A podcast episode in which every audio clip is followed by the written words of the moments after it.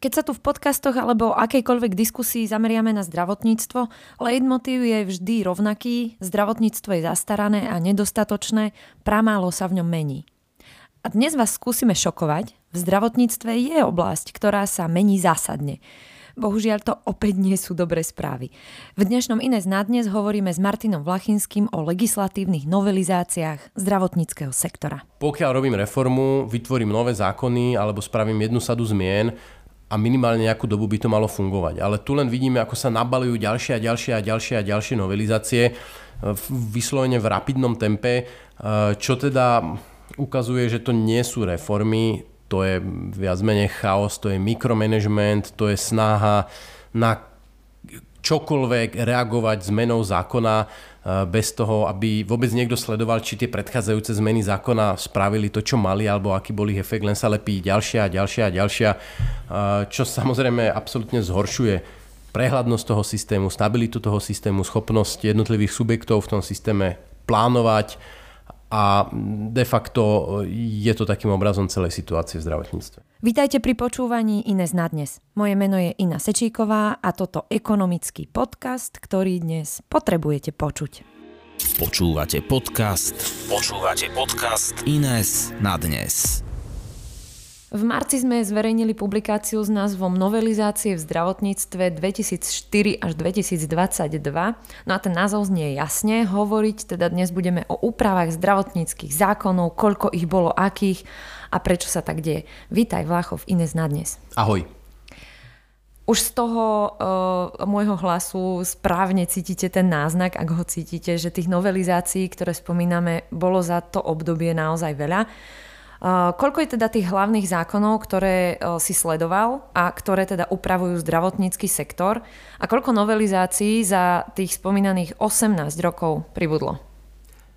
Správne hovoríš, bolo ich veľa. Samotných zákonov je 11, vznikali postupne v rokoch 2004 až 2013, väčšina ale skôr tej prvej polovici. No a celkovo sme našli presne 603 novelizácií týchto 11 zákonov. Padadám. Od, od toho vlastne prvého, ktorý vznikol 2004 eh, až, až do dnes. 2000... Pardon, do konca roku 2022, nie do dnes. Tak, nech sme presní. Ten rok 2004, o, to je tá slávna o, veľká chvíľa zajacovej reformy? Mm, áno, áno, to je jadro, jadro zákonov, vlastne, alebo tie najkľúčovejšie zákony vznikli za zajaca, ale postupne sa tam pridali ešte niektoré ďalšie. Mm-hmm, dobre. Uh, identickú publikáciu sme vydali, alebo respektíve ty si ju vydával už v roku 2019.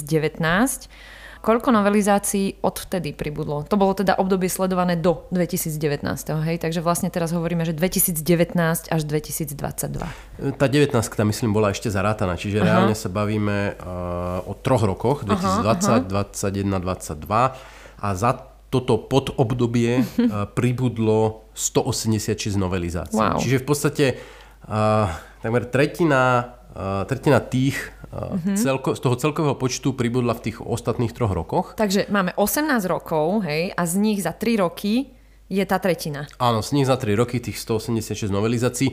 Musím tu ale samozrejme dodať, ak niekto náhodou zabudol, práve tieto roky boli covidové roky, čo mm. asi trošku ovplyvnilo to, že tie zákony sa menili viac uh, rapidnejším tempom. Jasné, aj teda, že je na to objektívny dôvod, že je teda jasné, že reagovať na tú situáciu sa musí a vyžaduje si to zmeny. Dobre, Pozrime sa na to viacej, že ktoré sú také najzaujímavejšie veci, ktoré treba zdôrazniť, že áno, zaznelo, že veľké číslo, veľmi veľa tých novelizácií. Samozrejme, niektoré zmeny sú dobré, akože keď chceš robiť veci dobre, tak ich musíš meniť, vyvíja sa to, hej, takže aby to neznelo tak, že uh, o, strašne veľa zmien, všetky sú zlé. Takže skúsme to tak nejak rozkuskovať, že ktoré sú tie najpodstatnejšie a možno nejaký ten pomer, že toto je objektívne dôležité a tie zmeny treba versus to, kde boli zbytočne navyše. Dá sa to tak? Uh, nie.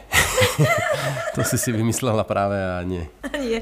Uh, dobre, tak, uh, tak poď ty sám a povedz nám dôležité veci, keďže ja som išla úplne mimo.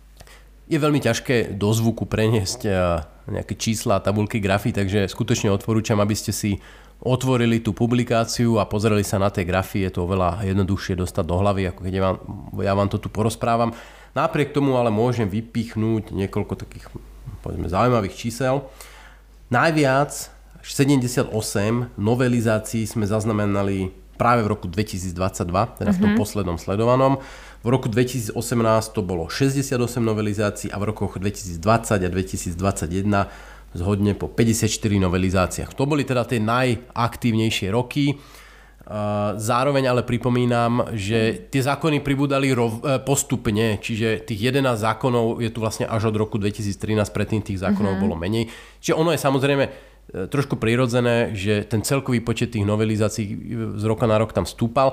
Preto sme sa pozreli aj na priemernú novelizovanosť na uh-huh. jeden zákon, uh-huh.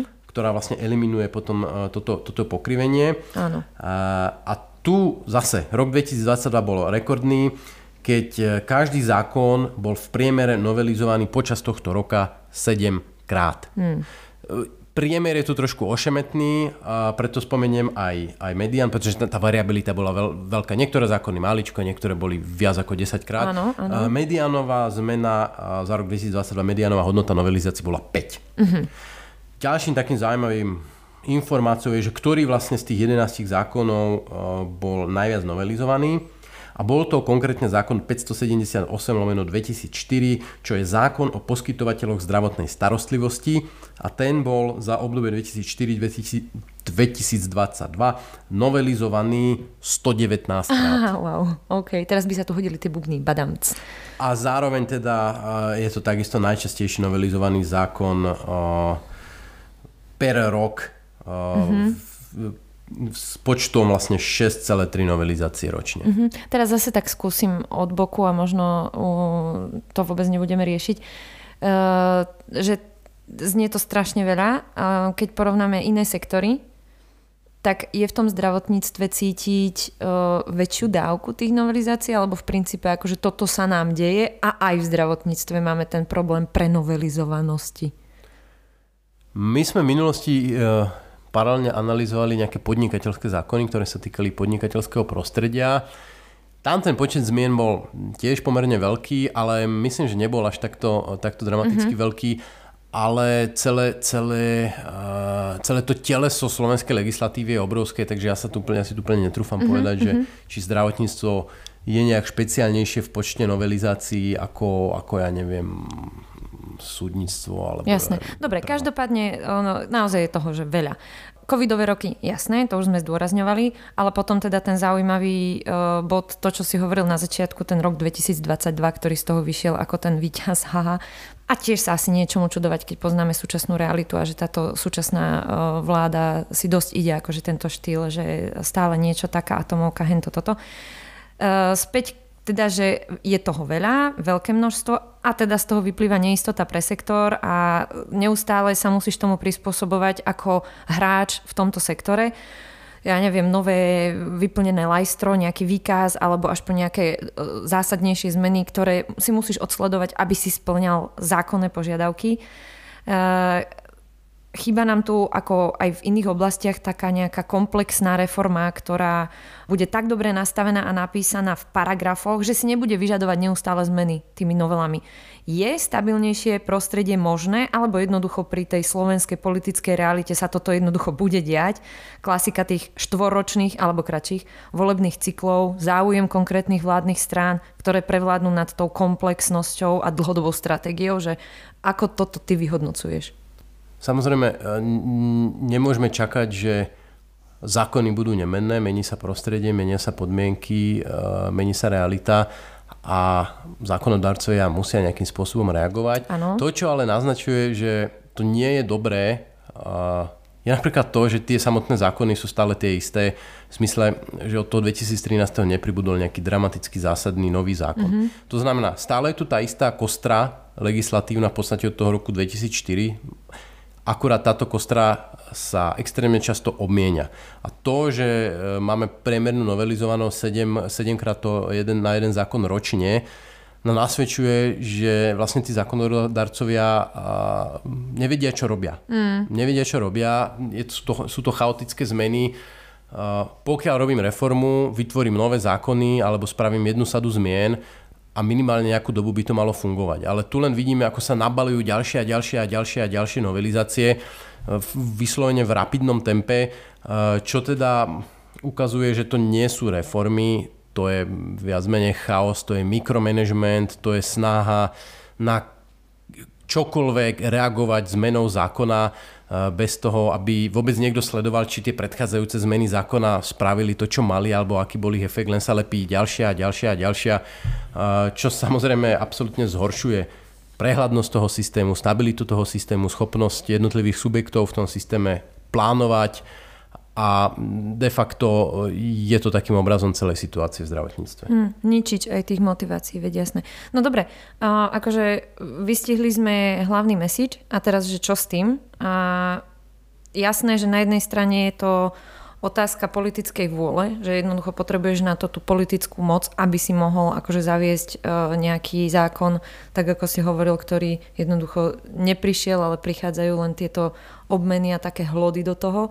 Ak si predstavíme situáciu, že by tu na to tá politická vôľa bola, existuje na Slovensku koncept, ktorý by sa takto dal použiť, keď sa hovorí, ja neviem, o tom uh, Zajacovi alebo Zelená kniha alebo čo to vyšlo, Stratégia zdravotníctvo 2030, že máme vôbec ideu, ako na to, ak by bola politická vôľa, s čím je samozrejme tiež problém?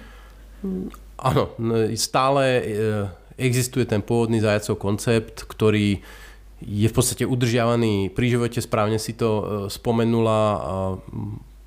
Spoluautor tej pôvodnej reformy Peťo Pažitný vlastne eh, je stále veľmi aktívny a vlastne up- pripravuje alebo aktualizuje tú pôvodnú koncepciu aj na realitu dnešných časov, čiže keby niekto chcel, eh, tak má po čom siahnuť.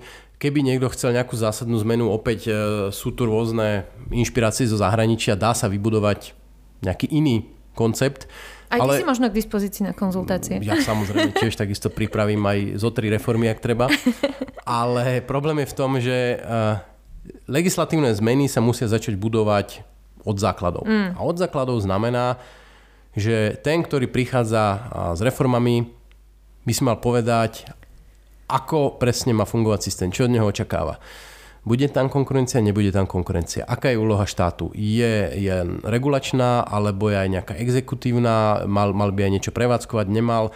E, budú tam tvrdé cenové regulácie a nejaké tabulkové riadenie, e, nejaká, nejaká hierarchická byrokratická pyramída, povedzme ako bol Semaškov systém za socializmu, alebo ideme skôr systémom e, NHS, alebo teda ideme opravovať ten holandský Endhovenov model manažovanej konkurencie. To sú rôzne systémy, nad ktorými môžeme diskutovať a na ktorých je možné budovať ten, ten, toto zdravotníctvo, tu, ten zvyšok tej legislatívy, už tie, tie detaily.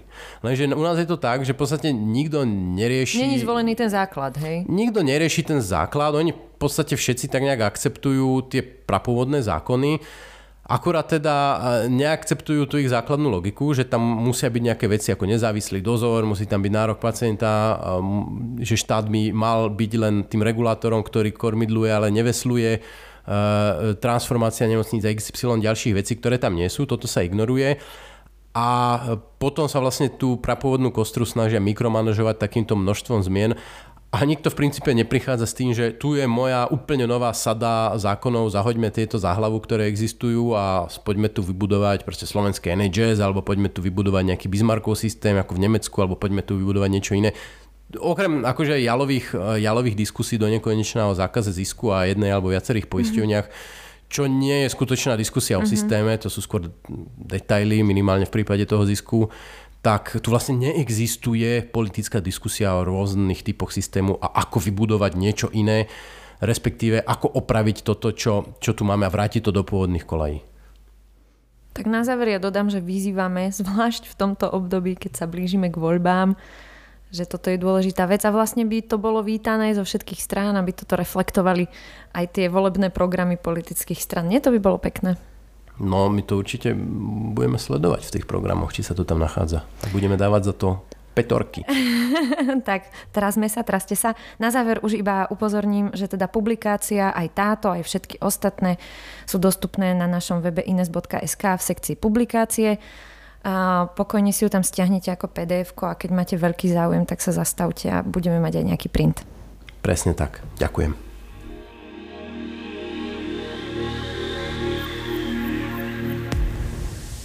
Sme radi, že ste si na svojich 15 minút vybrali práve tento podcast. Vytvárať nielen podcasty, ale najmä analýzy, komentáre a návrhy potrebných legislatívnych zmien dokážeme len vďaka vašej podpore. Budeme vám preto veľmi vďační, ak zvážite možnosť podporiť Ines. Návod, ako to urobiť, nájdete na našom webe ines.sk v časti Podporte nás alebo 2%. Ďakujeme. Každú vašu podporu si veľmi vážime. Počúvali ste podcast Ines na dnes. Všetky ďalšie diely nájdete v podcastových aplikáciách a na YouTube kanáli Ines.